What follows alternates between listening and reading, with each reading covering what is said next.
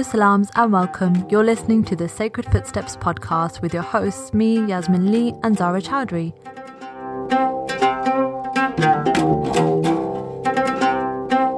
Sacred Footsteps is an online publication dedicated to travel, culture, and history from a Muslim perspective. In this series, we'll be talking to writers, artists, historians, and a whole host of other people about travel as a spiritual practice.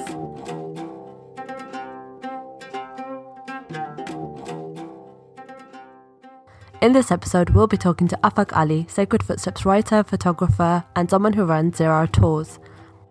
We'll be discussing his travels to Iran, traveling as a Sunni in a predominantly Shia country, and the visit to the tomb of Imam al Ghazali, as well as, yep, you guessed it, our Sacred Footsteps Iran tour happening next year. More details about that on the website.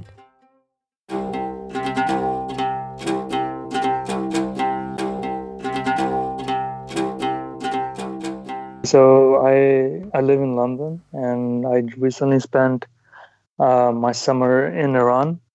And if any of you have been following me, um, you'll you'll know that I had the opportunity to study and live and then travel in Iran for about two months. So I spent about a month in Isfahan, which is quite famous for its historical uh, mosques, its majestic um, architecture, history. Um, I was studying Farsi at the University of Isfahan, and then I had the opportunity to travel all throughout Iran. So I'll quickly give you a list. It's not too long, but it's it's a it's a huge country with so much to see. So I was in Isfahan, yeah. and then I traveled to Yazd, which is a city of Zoroastrians, um, which is the oldest religion in Iran.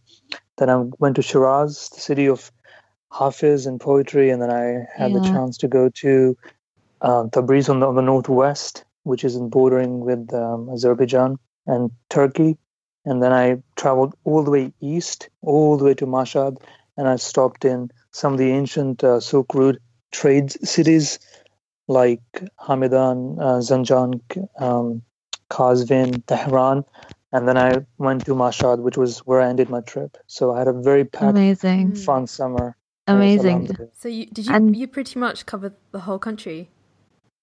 I I didn't cover the whole. So I yeah I covered I covered the south, I covered the the west and the east, but there's so much more to see in the southeast. Yeah. For example, if you look at the southeast, it borders Pakistan, so it's the province of Sistan and Balochistan. Mm. So that that that region is just incredibly diverse. It's completely different from the rest of Iran.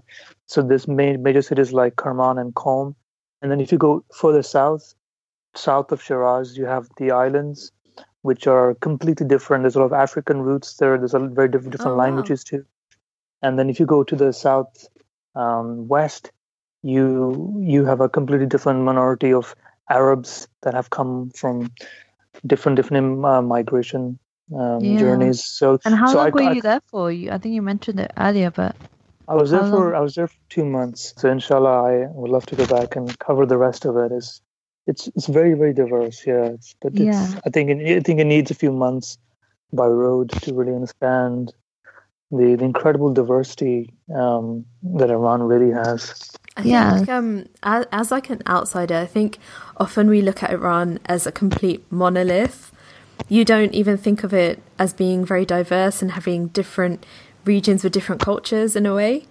So I think seeing your Insta stories over the summer and all your posts, like it, it was quite eye opening in that sense, and seeing all the differences in each region. Yeah, absolutely. Iran has an incredibly diverse landscape in, in every way the, the languages the cuisines the people and i realized i realized this when i left the main heart for the heartland of iran when i traveled to tabriz on the northwest which is which is famous for shams tabrizi for for the listeners who know and are fans of rumi he was the uh, spiritual teacher of Maulana Rumi. People in Shams Tabriz, in Tabriz are incredibly different. They look different. They speak the different dialect. The food is very different. For example, is famous for uh, kofte, Tabrizi kofte, which is, you know, it's a very local dish you don't find anywhere else. And same thing if you go to the north, you get Turkmenistan, you, you know, so it's completely different. And, and people don't look the same at all. You know, there's a lot of African roots, as I mentioned earlier. So people have different skin tones. It's just like going to Pakistan or going to, you know, any other country which, which has bordering um, neighbors who are, were incredibly different, and then they Iran has absorbed so many different minorities and races that now you really wouldn't know you're in Iran. For example, if you go to the south and you go to the islands, and it's just yeah. I haven't seen all of that, but yeah, it's completely different from what I've ever expected. And I've been to Iran before, so this was my second trip, and wow. now I really got to appreciate.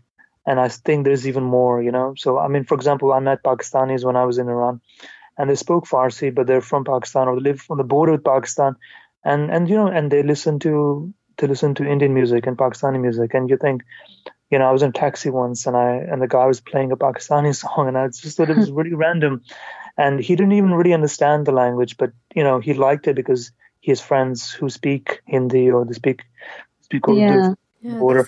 Is there? Would you say there's a lot of like cross cross um, cultural influence between Pakistan and Iran? I think there there really isn't unless unless you're looking at the the south east bordering Pakistan and regions. Iran, you know, it's like most countries. If you there's always a there's always a primary, a dominant um, ethnicity in a language. So mm. Fars, Farsi with with his dialect, you know, is is the dominant one, and and people are very proud of that blood of you know being Persian, but they can't avoid the cross the crossing, the mixing of cultures. So you do see Afghanis and Balochis and, Pakistanis and Turkish and even Arabs. You know, for example, falafel is is the is the most popular fast food in most of uh, oh, really? of Oh wow, that's interesting. And, the, and, this has come from the Arab migration, and especially yeah. from the war, the uh, 80s Iran-Iraq war. A lot of Arab Arabs who lived on the border of Iraq in Iran, they moved inwards to the heartland of Iran. So now you see falafel stands, and and and this is a funny thing they they serve it in pairs, so you get falafel and then you get samosa together. So the samosa nice. is a Pakistani influence, and then the Arab. That's a really good combination, actually. And yeah, and and they made it their own. You know, you would never expect to go to Isfahan and have samosa.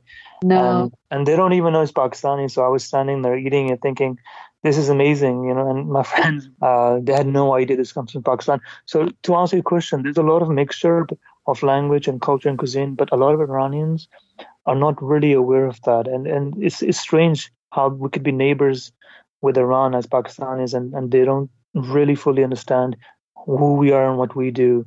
Um, because a lot of them don't even know Pakistan is, is a Muslim country. You know, I had really ask, wow, had, wow, that's fascinating. I'm really surprised at that.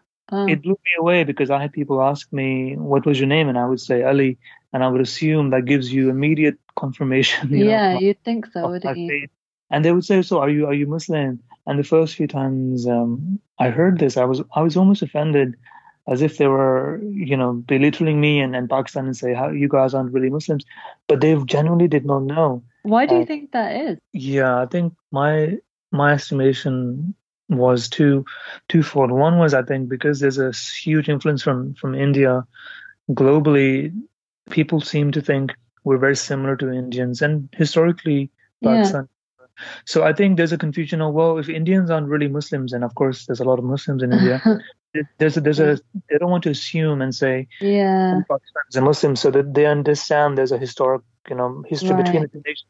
And secondly, secondly, there's really a lot of ignorance in Iran of its neighboring countries because Iranians are very inward-looking people. Yeah, and may sound controversial to someone who's who's Persian or Iranian, but this is my observation that they don't really understand who the neighbors are. And because the heartland of Iran is dead in the center of Iran, and if you look to Pakistan, it's all desert land, right? That goes across to Pakistan. So there's no there's not really a, a border that fuses people together. So you really right. have to be a long distance from Pakistan.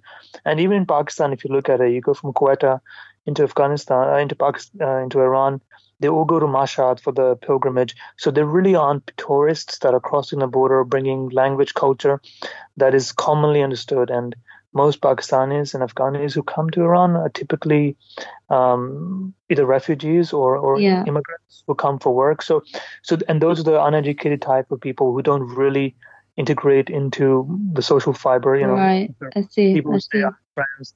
So for them, it was a, it was a strange experience that I was Pakistani, mm. I was British, and I was able and I was studying. You know, for them, this was this was an interesting experience, and they were very curious, but yes, I I did have to explain to them that I'm Muslim. Yeah. So can we can we touch on that a little bit? So I just want to go back. You obviously you documented this um, for the Sacred Footsteps uh, website, and it's called Searching for the Tomb of Imam Ghazali: The Personal Journey of a Lost Pilgrim. So just just want to talk about your article a little bit. It's a, it's a beautiful article, by the way, for anyone out there who wants to read it. It's on the website. I just wanted to go back because you you mentioned why you went to Iran, and if I can just read like a a, a line, yeah, where where you, you're kind of going to Iran and and most people just don't understand why you're there. So they say you came to Iran to study, why you want to explore our country. You could be in Paris or London, but um, you found that your soul kind of wanted to be be there, like you were drawn to it. Can you just talk talk about that a little bit? Because it seems like on the one hand you didn't want it to just be sort of like indulging in spiritual tourism, as you say, but on the other hand, you know, you really just wanted to go there to study, but people couldn't understand why. Like, how how was that for you? It's a it's a really yeah it's a it's a it's a very nuanced answer because I think I I think I went not knowing what I was looking for, but I kind of knew what I didn't want, and, and I guess that's an that's an easier position to start with. What I did not want was a a trip to a Muslim country where I would where I would go and see places and be comfortable and enjoy and do things that you can easily do. I kind of wanted to make this a little bit of a difficult trip because I think I wanted to experience something that I couldn't easily otherwise achieve. My first choice was Iran, but I was also considering Turkey, and I and I turned Turkey down because I realized it's it's so easily accessible. Everything mm. Is is you can just do it, and then you can fly back home in EasyJet. It you know it doesn't it it, it just didn't didn't appeal to me. And I, yeah, I and it's very European as well at the same time in terms of ease. Yeah. So I think I think if you look back historically to the, to the Muslim journey and the way the way Islam and especially maybe some of the elements of Sufism, it's you know it's about an inward journey that we all perform, and and the physical expression of that is through the Hajj. But I think a lot of people, if you have a you know spiritual bone in you, or if you believe in Allah, or if you believe in some sort of you know uh, life, which is which is more than the physical, I think we our souls and our hearts are I think always searching for something. And I think and I think growing up in the West, so I was born in Pakistan for and I lived there for a short very short amount of time. Coming to Europe and, and living the European life, I always felt like there was a vacuum, a gap, which which mm-hmm. I think is commonly understood amongst even non-Muslims, and I think people understand and, and people respond to that to that I think emptiness in in different ways. I think some people look to God, and I think some people maybe look to more worldly things. And and I think for me, I have I've done a lot of things already as a European. I've I've traveled, and and I've I have material possessions. I've I have all the things, Alhamdulillah, that I could want. And I felt like there was something missing. Mm. And you know, I haven't. I, I don't really know why I was going to Iran, but I knew it was something that I wanted to try. So Iran, and just to continue the, I guess, back to the question was, Iran had always appealed to me because a because of his language, and and Farsi. So I studied I started studying Farsi maybe about a year ago. So I was already a beginner, and I thought, well, I could go to Iran, and, and Farsi would be a good reason to go because I mm-hmm. can academically I'm learning something, and it's a good excuse to give to, to, my, to my family and say. Yeah. I'm going to Iran to study because otherwise it's seen as a very odd thing to do. Nobody says I want to study Farsi in Iran. People go to study Arabic in Cairo or, yeah. or or they go to Sudan or Morocco, you know, the heartlands of you know Quranic Arabic, and Farsi is something we never do. So I found this as a good step in, in into the door of Iran. And yeah, and it's the language of the poets, right? So Hafiz and all the and and Rumi and all the all the poets that we know and and Iqbal. So I guess people just might think you're a bit lofty and aloof. I mean, Farsi Farsi is interesting because a lot of people um, who don't understand Farsi will never grasp it because if you if you if you are a fan of Rumi, for example, Maulana, um, you end up reading the English translation, which is which is so so grossly misunderstood and translated, and the most popular translation, from what I understand, is is by a guy who's an American who doesn't even understand mm. Farsi, and he used he yeah. used Farsi speakers to come up with the translation. And this is how um, you know Maulana Rumi has become popularized. And so when I was in Iran and and and I would speak to Iranians, and and you know they revere Hafiz and Rumi, the serious this you know the serious fans they revere them so much from with a with a touch of you know it's that is they're they're talking about nothing else except Allah. It's such a religious heavy influence yeah. on these poets. But in in the West, growing up, you know, I would go to a bookstore and I would pick up and a Rumi book, and and it was essentially a very very light, romanticized book about you know wine and women and all this stuff. But yeah. I always knew there was something missing with this, and and and you know this is and if you look at Muhammad Iqbal, who you touched, who happens to be my favorite poet, he was heavily influenced by Maulana Rumi. Yeah. And, and so these are very, very orthodox religious figures in in Islamic history yeah. who happen to have Persian roots. And and this is and and I felt like, look, I'm I'm now in my thirties. I think I'm done trying to understand translations of these poets. I kind of want to go to the roots of it. And Persian, in my opinion, and many others say, is the language for poetry. If Arabic is yeah. for the Quran, yeah. in my article. Persian is completely for poetry. Yeah. And I'm I'm not a huge poet, but I do write some poetry. And and every single day in Iran was an, an incredible day, just so you can. I mean, you see, you hear your Uber, you know, your taxi driver speaking Farsi. Yeah, and it is. So, it is a really beautiful sounding. Uh, lang- I mean, my I never uh, learned Farsi, unfortunately, but my father would used to speak it and would translate some of the poetry for me, so I have an appreciation of it. But on that note, do you think you can only then appreciate such poets unless you learn the language? Is it all just a bit surface level? Sorry, that's a bit contentious, but no, I think I think it's a good question. I think it's a more general question, right? Poetry, can you translate poetry accurately? And and I think the general consensus is you can never really translate something from from one language to the other. And if anyone is listening and, and they're interested in Persian poetry, the only good translation I've ever come across um, of Hafiz, for example, or Farid Fariduddin Attar is by a guy called Dick Davis. His translation of Hafiz and, and Attar is incredible. Um, and he's only done it done such a great job because he's he's a Persian speaker himself and right. his wife. They're both poets. But other than that, I mean, I've seen really poor translations of Hafiz um, in the UK bookstores and on Amazon, and mm-hmm. you really can't understand it. And so I speak basic basic basic Persian now, and I can already start un- understanding some of the words and how they're used and conveyed, and you just really you really can't translate it. And I, I think it's a shame, especially if you people listening are fans of Rumi, and he's so popular, and you know I think everybody thinks they're understanding what he's saying, and I'm not even close to understanding someone as deep as him. Yeah. But it's a journey, right? So I guess this was my way of stepping in and saying, look, I'm going to start this journey. It may take me a long time, mm-hmm. but this is me starting it. Going back to your article, the one about Imam Ghazali, the thing I really loved about it was how honest you were because you spoke about the fact that you'd gone to Iran, you'd you visited all these shrines, but you were not feeling any kind of spiritual connection in any way. And your journey to find the tomb of Imam Ghazali was kind of um, it's what we spoke about actually in, our, in the first episode of our podcast. It was a, it was a physical journey, but also a very spiritual journey. Yeah, sure. I think I think firstly, I think if if people haven't read it, I think I would do some self promotions to read it because I think you'll understand my answer maybe differently. So yeah the, the thing with Imam Ghazali is, you know, when I was in Iran, there's a, there's a huge element of of um, of imams, right? I mean, Shia's Ahmad Sunni, just to clarify, and Shia theology and Shia um, faith as a whole, they they revere saints and imams, and and and then they have tombs of not only imams. They, so the, the the only imam that's buried in Iran is is Imam Raza, and so he he has become the center of religion in, in, in, Iran.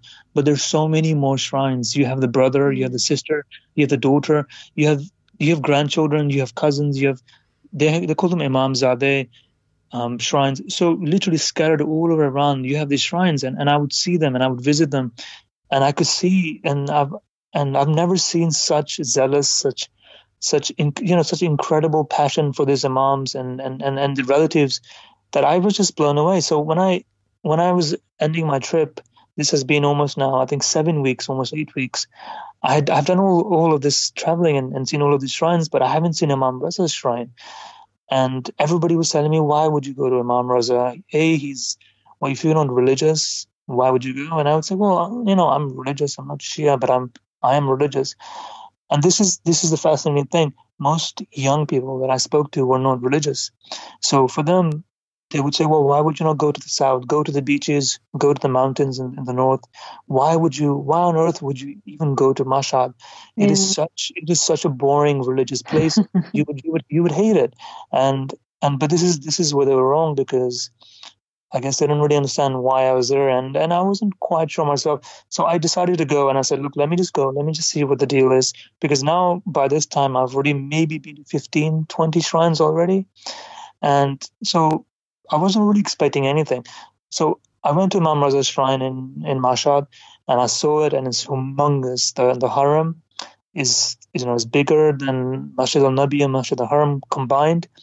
So you know it's it's just expanding constantly, and it was full of full of pilgrims all over the world. I saw Africans, you know, I saw some Europeans, I saw a lot of Arabs. There's a lot of Bahrainis that are Shia that come to Iran for that. Pakistanis, and obviously there's neighboring, you know, people from Turkmenistan too. And I saw all of this, and I, as expected, I had no experiences which were spiritual other than feeling like I was missing something. There was something wrong with me, or maybe this is not something that I, as a Sunni, sh- should even be attracted to. But I never saw it as a Sunni thing because I grew up in, you know, in Pakistan briefly. So I had this idea of saints. You know, we have it in Pakistan too. Mm. So I've, I've been to I've been to some tombs in Pakistan, and again, I never was attracted to these. So anyway, so Imam Ghazali is also buried in Mashhad. And if you read the article, you you'll see that it was a very difficult journey just to get to Imam Ghazali. He's buried about I think 30 kilometers from Mashhad. And so I, after doing all of this, doing Imam Raza for two days, I went to see Imam Ghazali. And, and it was an interesting experience to say the least because I think this is where my entire trip concluded. So I'd spent almost eight weeks in Iran. I visited so many different masjids, so many different mosques, mm. shrines. I have spoken to maybe about a hundred people already. I've spoken to people who were telling me not to be a Muslim. I've spoken to people who told me I should be Shia, um, not because they were against Sunnis, but it was just you know people just saying your name is Ali. You know, you understand we are, you know, we're your brothers.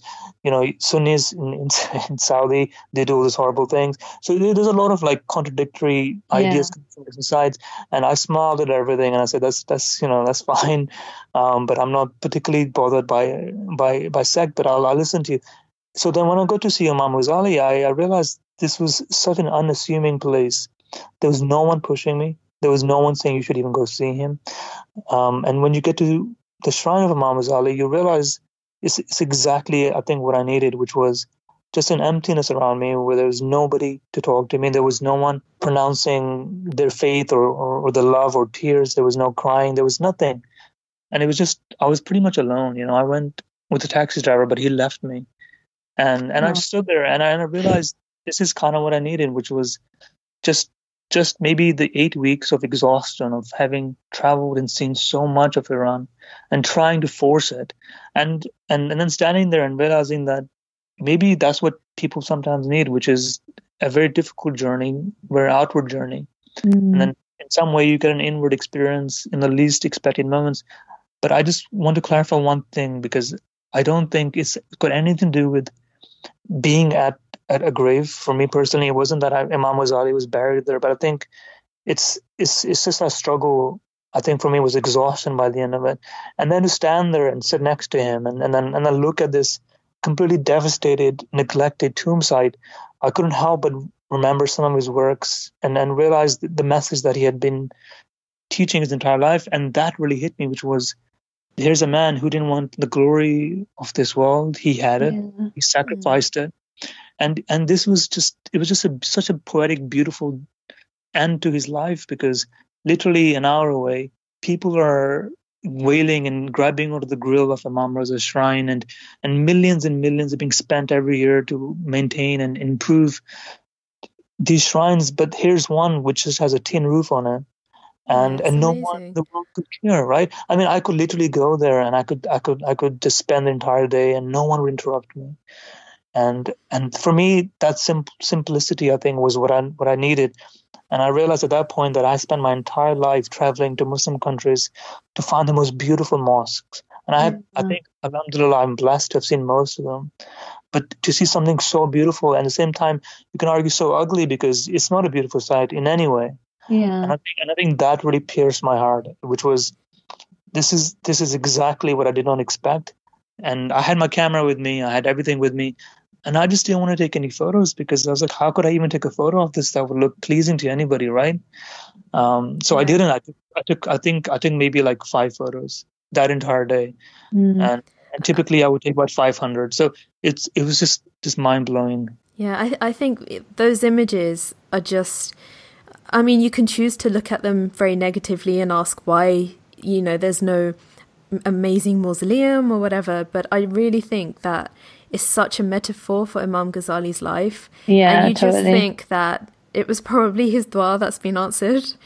Like he didn't he didn't seek fame, he didn't seek any of those things, and then um, just for someone who's remembered to the extent that he's remembered and the influence he's had, to be buried in a place like that, I just think, yeah, it's just such a metaphor for what we should be seeking, I guess. Yeah, no, I agree. I have to agree. And I was just gonna ask, like, what I guess was your expectation to see like a mausoleum like you would with other um, saints and imams, uh, not just in Iran but all over the world. I guess. I mean that that would have been my expectation to see like a giant memorial. I didn't have any expectations. I, I think I expected something different.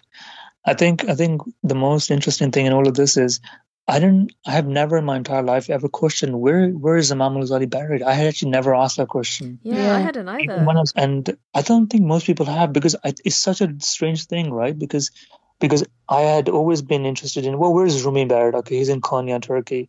Okay, where's Iqbal? He's in Lahore. And you go through the list, right? And and and you end up knowing, even if you don't want to know, you know where people are buried because people talk about them. Mm. But no one had ever said to me or asked me, you know, where's Ghazali buried? And It's true. Yeah, no one ever it's talks about true. it. Everyone talks about the tombs of Rumi and Yeah. Iqbal. No one ever talks about It was about. only when you said you were going that it actually occurred to me that I had no idea where he was buried. and and I think and I think that that was for me such such an interesting thing that when I when I saw so I googled him. So I said okay someone I think mentioned um, that you know he may be in Iran. So so originally when I went to Mashhad I was going to go see um, the tomb of uh, Ferdowsi Mm. and he's he's very closely buried to Imam Ghazali. And so I this is true story. This is exactly how I found out Ghazali was in Iran. I zoomed into Google Maps and then I saw this this sign and which indicated a landmark. So I zoomed even more and it said Ghazali and I thought this must be a Google, you know, like an error. Someone had incorrectly um, Yeah. marked him as a location. So when I actually went, I was completely expecting it to be empty. I have nothing. You know, it could just be like a, you know, it could be a laundromat. It could be anything. Someone had Yeah. kind of like spoofed me. So I actually had no expectations. And when I got to see it, I just couldn't believe it. And I thought this, this is where the giant Ghazali is buried. And I guarantee most Sunnis have no idea even today. That, that's so Um, funny that it removes all the romanticism from your story. Definitely. That one end journey kind of just means everything about your trip in Iran, to me anyway. yeah, it's like a good summary of your entire Yeah. experience, even though it was very different to the rest of the journey. Yeah. Yeah, I think so. I think so. I think I think just just to conclude, uh, if you want to ask more on Ghazali, I can talk about it. But I think just to conclude on him is, um, and I, I think there's been a lot of questions. People of people have asked me, um, why do you think he's buried the way he is, and and and why hasn't he been upgraded or, or whatever it is? And like you said earlier, I think it's it's just his life. I think this is what he would have wanted, and and it's I think he will stay like this for a while just from what I could see around him, there doesn't seem to be any any work happening to to progress or improve any, anything um, regarding his tomb. And and I think if you look at the and this might be a little bit controversial, but I'll say it anyway. But if you look at Mm. And Mashhad and then uh, Nishapur, these are the three major towns in Khorasan province, uh, the northeast. If you look at who's buried in all of those towns, um, if you if you gave Ghazali the importance that he deserves, and and and this is again a little bit controversial, he's very central to the Sunni faith, but he's recognized in the Shia faith only as a contributor. He's not considered the great Mhm. mystic, the great logician, the way Mm. uh, the schools of thought Islam, within Sunni sects have taken him. Right. If you if you gave him the prominence, and and this is my personal view, he will overshadow anybody around him, and For Ferdowsi, who is the greatest poet in Persian history, would be overshadowed. And then if you go to Mashhad, and this is Imam Raza's shrine, and just for people who don't know much about Imam Raza, he he's he's got blood lineage from the Prophet Muhammad, peace be upon him, directly. So he, although he's revered in Sunni Islam, he's not seen the way um, by Sunnis the way Shias have. But I think Ghazali's contribution and what he's done for Islam would just turn him into a pilgrimage site for Sunnis. And I think that yeah. might just, you know, and I think, I, I, don't know if I would, would like to see that personally, yeah. But yeah. I think it would change, I, I, think it would change a lot of um, spirituality of that region. And I, and I think a lot of people don't know this. Maybe I should have mentioned this earlier, but Iran was a Sunni country for majority of its history. Only in the last 400 years, I think, maybe 300 yeah, years, I think it's yeah. Shia. So when I was in when I was in Shiraz, for example, almost all the the, the shrines that I saw were Sunni shrines. Um, you know, other than Shah Chirag shrine, which is which is um, which is Shia shrine, which is from the blood of Imam Raza, almost everything else is Sunni, is Sufism, has dervishes, and this is a common theme across the ancient heartland of Iran. So there's a huge richness of Sunni history, and you know, almost like if people wanted to do ziyarat and, and do these kind of pilgrimages for Sunnis, there's so much richness in Iran, and and I think this is the key point. Iran is not a Shia country, and 10% of Iran is Sunni, which a lot of people don't know. And so there's a lot of, lot of opportunity for people to travel the way mm-hmm. to travel to Turkey or Morocco and, and North Africa, they should go to Iran. They should they should find out about some of the saints, yeah, some of the cities, the yeah. that have spilled all over into Sunnism today. I, I was yeah. going to say just on that point because so when you you obviously you did a lot of stories from Iran for uh, for Sacred Footsteps for our Instagram, and some of the feedback we got really came as a surprise to me because although most of it was overwhelmingly positive, we we received quite a bit of negative feedback that we'd never have had before. There was You're real backlash from some Sunnis that we were even posting anything from Iran, and they were complaining about things that actually within Sunnism, you know, like, the people you've mentioned, for example, there's nothing wrong with us respecting them or revering them or anything, but they just had this impression for whatever reason that we shouldn't be showing anything from this country purely because it's Shia. It's such a shame, right? It's it's, it's so weird as well. It's Sorry really weird. It. It's so it's such a strain. Like when it was all happening, I just thought, man, this is so divisive and weird, um, and quite sad actually yeah. at the I, same time. Yeah, it's it's such a shame. I think the reason I find it such a shame is because there's so much history and there's so much knowledge in Iran that for some reason the entire world has decided look, we don't need this country. We're just going to cut them out, not only from from yeah, the right. the global yeah. stage, but yeah, also from the Muslim stage, Muslims right? Muslims and non-Muslims, everybody seems exactly. to have decided that. And and and it seems to have happened for so long that it just doesn't seem to be changing. Um, like Iran has sanctions on it today; they've, they they keep mounting up, and and in, in when I was in Iran, I would find people and they would be so frustrated, and they just they just really want to talk to people and say, listen to us, look at us. And and it wasn't like a desperate plea, you know, like you, you go to some countries and for example, I've been to Cuba, which I which I think is a strange parallel because I would I would call almost if anybody's been to Cuba, I would say Iran is almost like Cuba, but if Cuba was Muslim.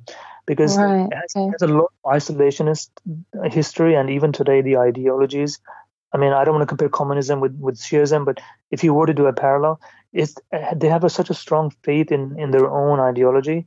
They don't want to challenge it too much, and they're comfortable with who they are. But at the same time, there's an urge to, to leave Iran, to escape Iran, which is mostly with the young people. But within Iran itself, the people, the older generations, they have no reason to leave. They're comfortable with mm. their history. They're proud of it, and there's so much to be proud of. So for the Sunnis who don't want to talk about Iran, it's it's it's a huge opportunity lost because you have to realize who you're cutting out. If you if you accept that as a narrative that we don't need Iran they've never done anything positive for Muslims because you're now taking out most of the Islamic figures we've had in history from yeah I was gonna say. Mathematicians. And then I mean I don't have to mention any name other than Ghazali. I think I think Ghazali himself could carry the shoulder you know the burden of yeah. of Iran for the mm. next years even now and but there's so many more. I mean you literally look at the persian contribution to islam and majority of this was under sunnis. And this is not to say shias haven't done anything. All i mean to say is for the sunni brothers and sisters who have this misconception about iran and and how we need to cast them aside. I just say it's just it's such a silly idea to even think yeah of, and I think it, tra- it it's not even just it's even culturally like it transcends to food and art and architecture and all these things we just delete if we don't see them as a contribution. Um, but just based on what you were saying, just personally for you, what was it like being a Sunni in sort of Shia majority? Were you comfortable with just saying that you were Sunni? Were there times where I know you mentioned in the article where you just kind of went along with it if people asked you if you were Shia, um, which I found uh, quite interesting. Yeah, just before I do that, just to finish the last point.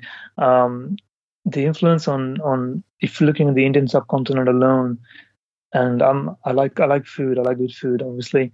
Um, people people don't know that biryani actually comes from Iran. Um, so do a lot of other Indian dishes. Um, you look at the you look at the, the, origin of it. Most most Mughal influence in Iran uh, in India, which obviously was Iranian. So a lot of things that we Pakistanis and Indians think, you know, we invented this stuff. It's actually it's actually Iranian.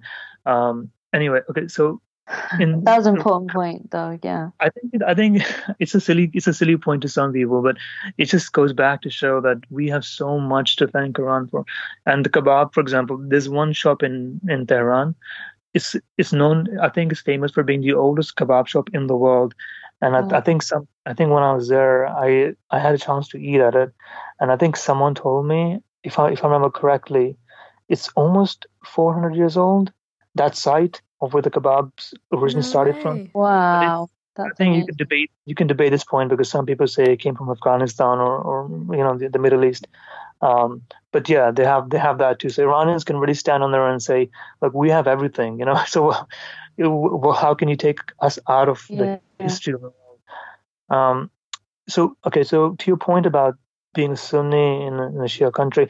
So for people who followed the stories and sacred footsteps, I would have noticed that I never referenced anything to do with my faith because I didn't want I didn't want that to become a dividing factor to say this person is in Iran and he's doing all these Shia things and and you know therefore I will not listen to him or I will and I did have some you know I did have some people who messaged me to say you're clearly Shia I'm not going to follow you anymore I'm going to block you um, and and I never I never you know I never once decided to say, look, I'm Shia, I'm Sunni, by the way. Don't follow, don't follow me. I I want I want you to you know keep watching my stories because I kind of wanted to try this thing, which was how much how much can people absorb of something different and not question the roots of of you know the views. So a lot of my views were, I think, pretty much I think in the middle. I wasn't really pushing an agenda, but I was also being very critical of Iran.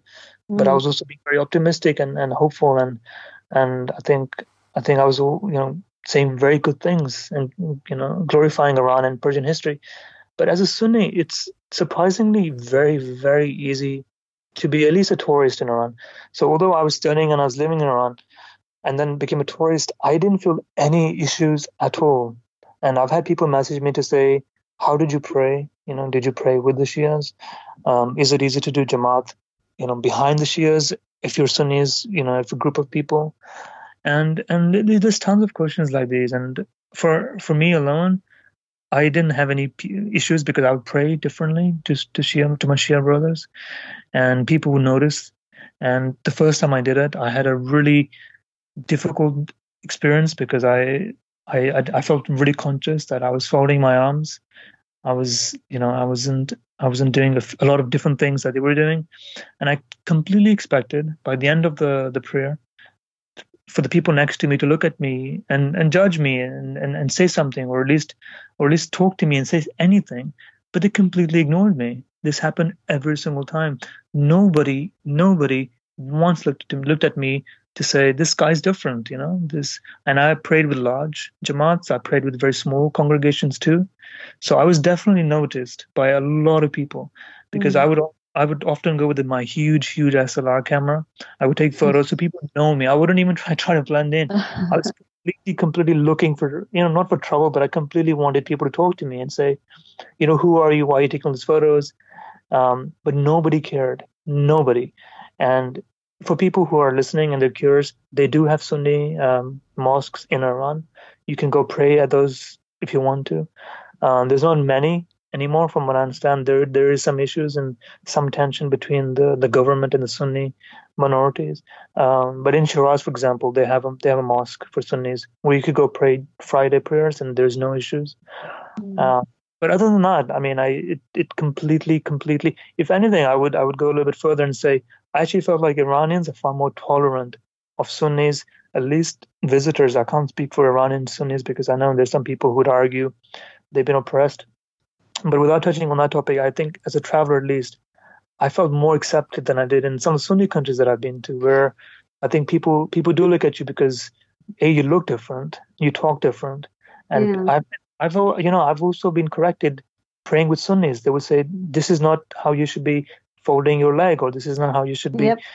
I've heard so that, that before. Haven't we all? yeah. And and that's a, that's a funny one you say that right because because I've been corrected by Sunnis so much. Yeah. Yeah. And and and and there's a funny joke to this because when I was in Iran and I would tell people I'm Sunni, I had this one person who said to who said to me as a joke, "Oh, you guys are real Muslims, though." And I said, "What do you mean?" and they said, "Yeah, but uh, what I mean to say is you you guys take this stuff seriously." And I was so surprised, and I said, "What do you mean? You guys you guys take this pretty seriously too?" And they said, "Yeah, but we're more relaxed about this stuff. You guys." really hardcore and it made me think and i thought maybe that's kind of true because because Sunnis, you know, and and I I'm, I, I don't want to get into the into, into the practicing of how Sunnis are different to Shias, but we we are pretty prescriptive in, in ways that Shias are not. Mm. And and I realized this because when I was praying with Shias, they would come to a to a prayer, or, you know, and they would come late, and they wouldn't they wouldn't always join the Jamaat. Some would stay behind and pray. There would be spaces between people. Shoulder to shoulder is not a mandatory thing, for example. Um, they encourage it, but it's not you don't have to do it. Mm. So I would often have my bag and my shoes next to me, and there would be a huge gap between me and the person next to me, and nobody cares. So there's a lot of ways that Shias, in my personal opinion, have have have practiced in in a much more, I think, um, I think easier way of praying yeah. it. So when they see Sunnis, I think they think, oh, but you guys are really strict, right? So I, I laughed at this and I realized that maybe it's just interpretation because obviously to, to the Shias, Shia brothers and sisters who are listening, it's not a generalization. I mean, I saw some really hard, you know, loving, passionate Shias who who really loved and believed what they were praying and doing, and and that's a, and that's a beautiful thing. It actually made yeah. me a Sunni because, well, not a Sunni, I was a stronger Muslim because I saw the passion and I realized, you know, I haven't seen this passion in so long, mm. and, and for me that was a reaffirmation of my own faith. Um, but I definitely don't think um, Sunni is a proper Muslim than Shias or not. I think it's just, I think it's a gross misunderstanding communication they have between borders because Shias think, you know, all Sunnis are like, you know, uh, one type of Sunnis, and we're so diverse too. So there's yeah, it's a stereotype, isn't it? That's Absolutely, yeah. yeah. Um, so when you visited um, Isfahan, you also you you spent some time in the Armenian Christian quarter. That's right. So in Isfahan, there's an area called uh, Jolfa district it's south of it's in the south side of Isfahan, and it's traditionally been settled by Armenian Christians who who came over waves of immigration, um, some as refugees from persecution.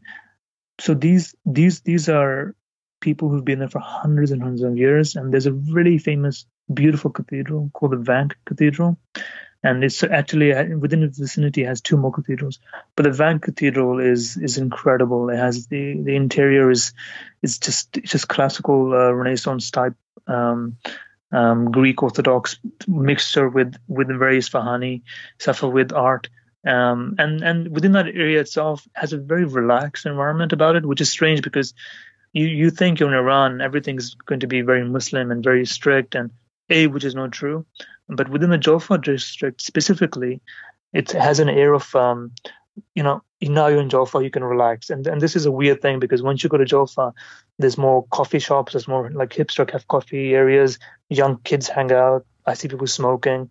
Um, there's a more, more of a mixture between genders, and there's even a shop where you can go, you know, buy a ham, pork ham sandwich, you know, for example um, which which you would never expect to find in a Muslim country openly. No, you wouldn't. When you think of Iran, you don't think of these minority groups. It's not really a view that's ever kind of shown to the outside world. Yeah. When, and also because you you visited a number of synagogues too, and again, you don't think you don't consider the Jewish communities that must exist there. Yeah, that's right. So Iran has the largest Jewish population outside of Israel, the U- U.S. and Europe. So which is which is incredible. Yeah, incredible. and I I tried to visit a few synagogues. I wasn't always successful, but the history there goes back centuries, you know, centuries, and and it's it's beautiful. It's completely completely accepted. It's there's no issues at all, and and it's a such strange understanding that people have that Iran doesn't have diversity, um, but you could completely be Armenian in, in one area, walk you know a mile, and you could be in a Jewish area, and then you could be in a in a Sunni area and then a Shia area, and and and there's absolutely no no divide no divisions between the people, and you know I've seen when I was there, I saw I saw ministers walking past, and then I saw like an imam, and then you know, while I was having coffee, and I thought this is so bizarre. I'm sitting in Jolfa, which is fine, a bit of an open, diverse area, but within within like 20 minutes, I could be in Naqsh Jahan in Isfahan, which is which is the heartland of you know um, Islamic, you know, uh, Isfahan, and Isfahan is a very religious Islamic city traditionally too. So it's not even like it's, it's seen as a soft, um, you know, more or less religious city. It's very, very Islamic. So, and within literally 20 minutes, you could be between a synagogue, a church, and a masjid, a mosque. And I, I don't think I've seen that in many, many Muslim countries at all. So you you spent two months um, in Iran, and on the back of that, obviously, we've got together and decided that everybody should go to Iran. And so, thankfully to you, uh, uh, Ali, organised a Sacred Footsteps tour to Iran. So, do you just want to talk a little bit about that and how people can sort of get on board and the remaining spaces and future projects that we've got planned? Okay, so inshallah, we're planning two tours for now um, in, in, in April, both of them in April 2019. And the tour really is is is is my, is my experiences being shared with people who are interested in coming to Iran.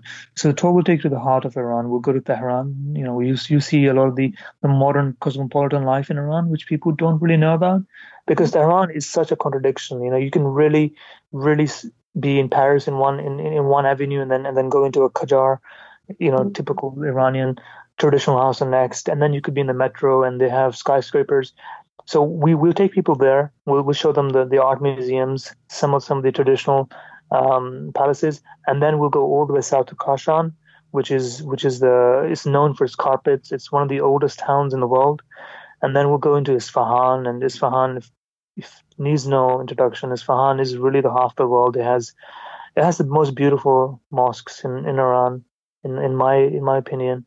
So we spend three four days there, and then we'll go to Yazd, and Yazd is, is is probably one of my favorite cities simply because it's such a different city. It has it's most of it's built out of mud.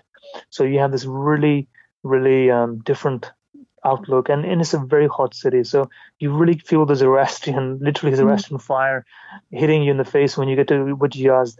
Um, and then we take people to Shiraz, and Shiraz is just just incredibly, incredibly relaxing, and it's such a beautiful place with gardens and and and of course has the poets where we'll take our um, our, our people to. And so this this trip is for 12 days. So we've got a few spots left. And if people are interested, all they have to do is email us, message us, and if we have enough interest, I think inshallah we we'll be looking to do more tours in the future.